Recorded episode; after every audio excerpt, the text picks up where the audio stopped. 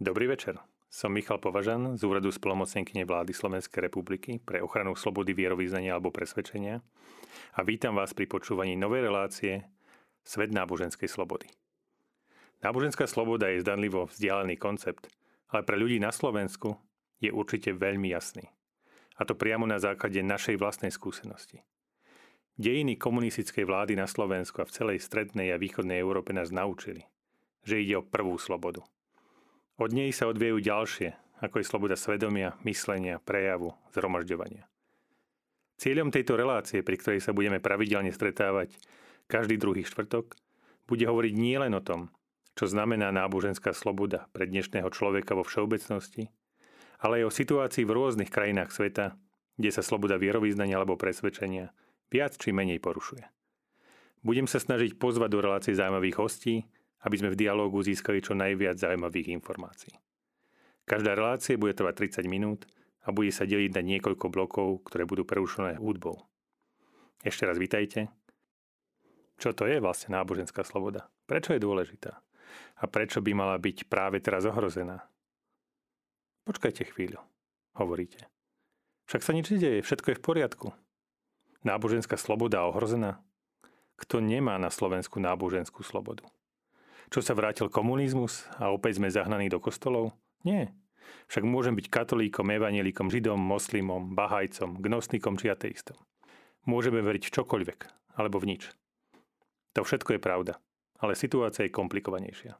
Naše chrámy bývajú posprejované nenavistnými symbolmi, cintoríny poničené, kríže zvalené. Aj vrak zo Zámodskej ulice považoval za svojich hlavných nepriateľov židov a vierou a veriacimi minimálne opovrhoval. Svet sa zmenil a mení sa. To, čo sme považovali za samozrejmé a dané, už nemusí byť realitou. Zdá sa, že vo verejnom priestore takmer každý deň vzniká nový spor.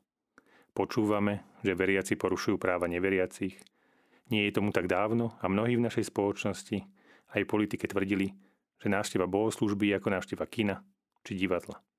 A teda akoby odmietali právo na náboženskú slobodu ako takú. Vzhľadom na to, že hľadanie náboženskej slobody sprevádza naše dejiny minimálne od čas reformácie a zažili sme nedávno komunistický útlak, je takáto verejná debata prekvapivá. Ale je tu. Boj o náboženskú slobodu bol obsahom tak protitureckých vojen, ako aj stavovských povstaní. Vzťah štátu a cirkví určoval spoločenský život v prvej Československej republike aj v komunistickom Československu. Nebola to náhoda, že požiadavka náboženskej slobody bola jednou z hlavných požiadaviek našich predkov voči panovníkom. Dnes, stovky rokov od začiatku zápasu za náboženskú slobodu, je sloboda náboženstva skôr slobodou od náboženstva, ako sloboda náboženstva vo svojej pôvodnej verzii. Čo si také sme dobre poznali z čias komunizmu, ktorý náboženstvo nazýval ópiom ľudstva. Slobodu od náboženstva by si nemal prijať nikto z nás, lebo je keď prichádzajú po vašu náboženskú slobodu, prichádzajú po celú vašu slobodu. Náboženská sloboda sa týka samotnej slobody svedomia, toho hlbokého ja, ktoré máme v sebe. Sloboda vierovýznania sa rovná slobode myslenia. Ak nie sme slobodní myslieť tak, ako si želáme, nemôžeme tvrdiť, že sme slobodní. Neexistuje žiadny príklad v dejinách, keď režim potláčal náboženskú slobodu a nepotláčal iné slobody. Jednou z prvých vecí, ktoré komunisti v Rusku po revolúcii v roku 1917 urobili, bolo, že zatvorili všetky chrámy a prevzali kontrolu nad celým náboženským životom. Kresťanským, židovským alebo moslimským. Dodnes je však náboženský život v Číne prísne kontrolovaný čínskymi úradmi. Prečo sa represívne vlády obávajú náboženskej slobody? Pretože spochybňuje autoritu štátu viac ako akákoľvek iná sloboda. Ľudia, ktorí sa hlásia k nejakému náboženstvu, veria, že existuje niečo viac ako je štát. A takúto vieru nemôže tolerovať žiadna represívna vláda. To robí z náboženstva prvý cieľ tých, ktorí chcú mať stále viac moci a stále viac kontroly nad svojimi občanmi. Preto aj keby sme neboli veriaci, ak nám záleží na slobode, mali by sme sa veľmi zaujímať o náboženskú slobodu. Doma i kdekoľvek vo svete. Mojou úlohou je chrániť náboženskú slobodu.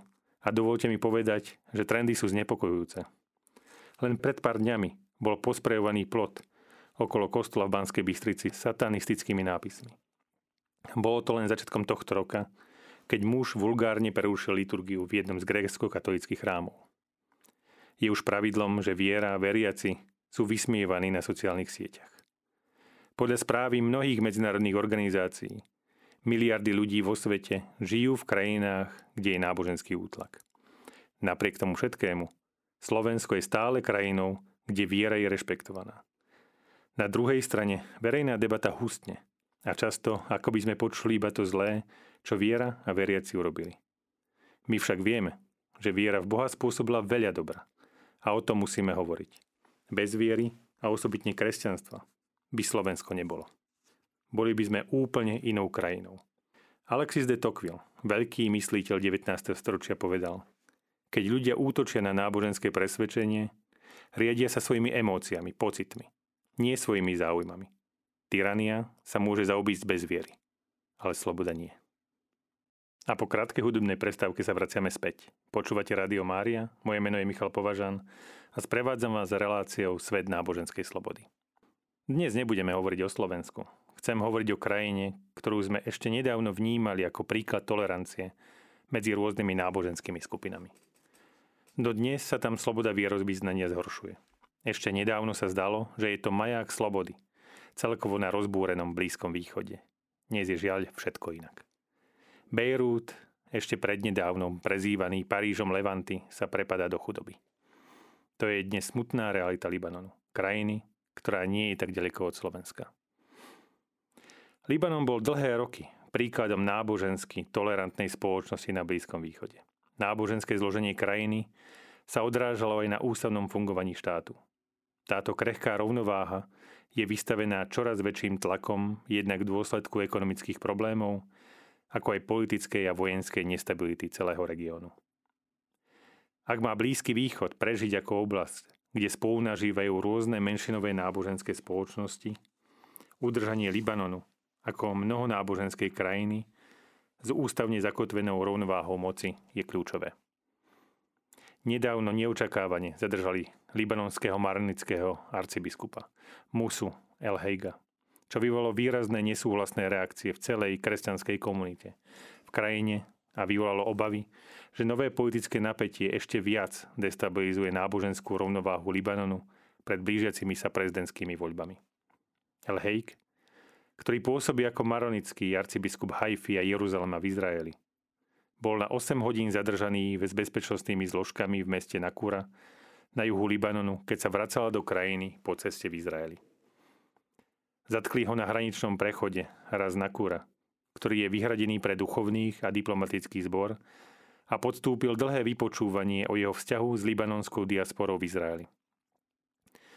Mnohí Libanonci ušli do Izraela po stiahnutí sa izraelskej armády v roku 2000 z pohraničného pásma Libanonu, ktorý predtým kontrolovala. Podľa libanských médií bol Ejhaegovi odobratý pas a mobilný telefón a bolo mu zakázané cestovať.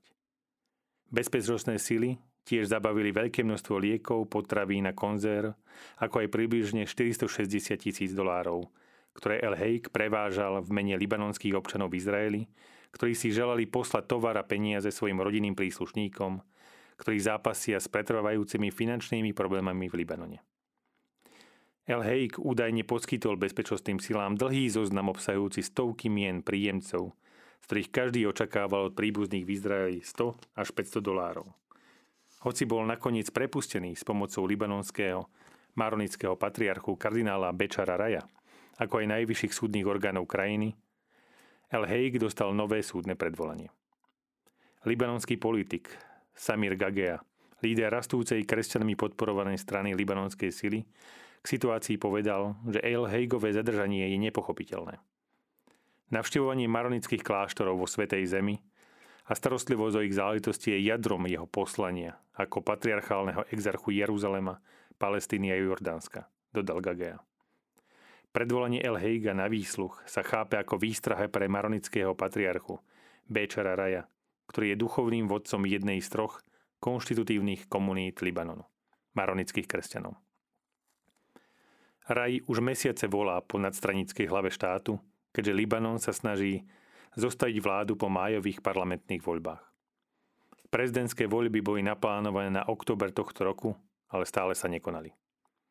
Patriarcha tiež zintenzívnil kritiku Hizbaláhu, ktorého politickí spojenci v májových voľbách výrazne oslabili a tak Hizbaláhom vedená koalícia má iba tesnú väčšinu v parlamente. Vo voľbách uspeli strany novej opozície proti establishmentu, ktorá povstala uprostred zhoršujúcej sa finančnej krízy v Libanone a roky trvajúcej politickej paralýzy. Kardinál Raj otvorene kritizoval novú politickú patovú situáciu, keď v kázni z 10. júla povedal Taktika strán, ktoré opäť paralizujú politický a inštitucionálny život krajiny, ohrozuje odolnosť štátu, podnecuje hnev ľudu a vystavuje Libanon zasahovaniu, manipulácii a novej podredenosti regionálnym a globálnym geopolitickým aktérom. Táto situácia sa podľa neho môže ďalej zhoršovať ak súčasná patová situácia ovplyvní aj voľby novej hlavy štátu, ktoré sú naplánované v čo najskoršom termíne. Ak má Libanon prekonať svoje politické a ekonomické problémy, potrebuje prezidenta, ktorý je politicky angažovaný, skúsený a odvážny štátnik. Zároveň je nadstranícky a riadi sa svojim vlastenstvom.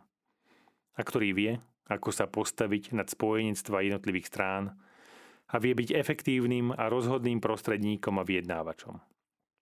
Patriarcha Raj tiež vyzval na rýchle vytvorenie novej vlády, ktorá bude uprednostňovať ľudí a riešiť problémy s chudobou a ktorá sa nenechá ovplyvňovať provokáciami Washingtonu, Moskvy, Západu a niektorých arabských krajín. Vzhľadom na úlohu, ktorú náboženstvo zohráva v libanonskej politike, sa odborníci a pozorovatelia obávajú, že rastúce politické rozdiely a raz opozičných strán by mohli ďalej skomplikovať rámec medzináboženského spolunažívania v krajine. Pozícia kardinála Raja je taká dôležitá preto, že podľa dohody z o rozdelení moci z roku 1989 je prezidentom vždy maronický kresťan, predsedom parlamentu šítsky moslim a premiérom sunnický moslim. Aj parlamentné kreslá sú rozdelené podľa náboženského kľúča. Táto dohoda bola uzatvorená ako dôsledok libanonskej občianskej vojny. Po El Heigovom zatknutí patriarcha Rají zvolal mimoriadne stretnutie maronických biskupov v Kirky, sídle maronického patriarchátu, aby prediskutovali incident. Podľa libanonského spravodajstva Rada maronických biskupov vydala vyhlásenie, v ktorom odsúdila zadržanie El Heiga ako frašku. Táto epizóda nás vracia do predchádzajúcich stročí okupácie, počas ktorej sa všetci útočníci, ktorí nasledovali jeden po druhom, snažili skoncovať s úlohou maronickej cirkvy, ktorá v týchto regiónoch zasiela ducha slobody a odporu voči útlaku, ako aj koncepciu ochrany ľudských práv, slobody svedomia a bratstva medzi náboženstvami, vyhlásili maronickí biskupy. Zároveň požiadali aby sa prípad El Heiga okamžite uzavrel a všetok zhabaný tovar a financie mu boli vrátené s cieľom odovzdať ich právoplatným príjemcom. Rada tiež vyzvala, aby bol sudca zodpovedný za zadržanie El Heiga suspendovaný a vyšetrovaný. Rada zdôraznila, že maronický patriarchát sa nenechá odradiť žiadnym nátlakom a vyzvala vedúcich predstaviteľov Libanonu, aby zachovali dôstojnosť a práva všetkých Libanončanov a ukončili nespravodlivosť, ktorou trpia, či už sa zdržiavajú na libanonskom území, v zahraničí, alebo boli násilne vyhostení. Situácia v Libanone sa už niekoľko rokov zhoršuje. Náboženská sloboda je v Libanone v ohrození podobne ako v mnohých iných krajinách Blízkeho východu. Libanon je špecifický tým, že náboženská sloboda a rovnováha je uholným kameňom jeho ústavného poriadku a delby moci v štáte. Libanon je zároveň krajina, kde žije obrovské množstvo utečencov z iných krajín Blízkoho východu.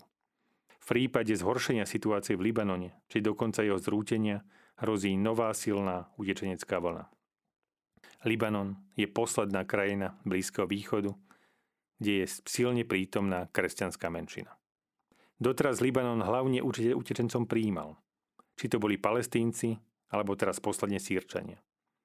Aj obrovské množstvo utečencov zaťažilo krajinu natoľko, že sa bez pomoci zvonka dostala do špirály ekonomických problémov, ktoré pokračujú aj politickým rozvratom. Pred pár dňami bol na návšteve jeden z libanonských biskupov. Do mysle sa mi vrili jeho slova. Mladí z Libanonu utekajú. Ja som sa rozhodol zostať. Musím zostať, aby Libanon mohol žiť.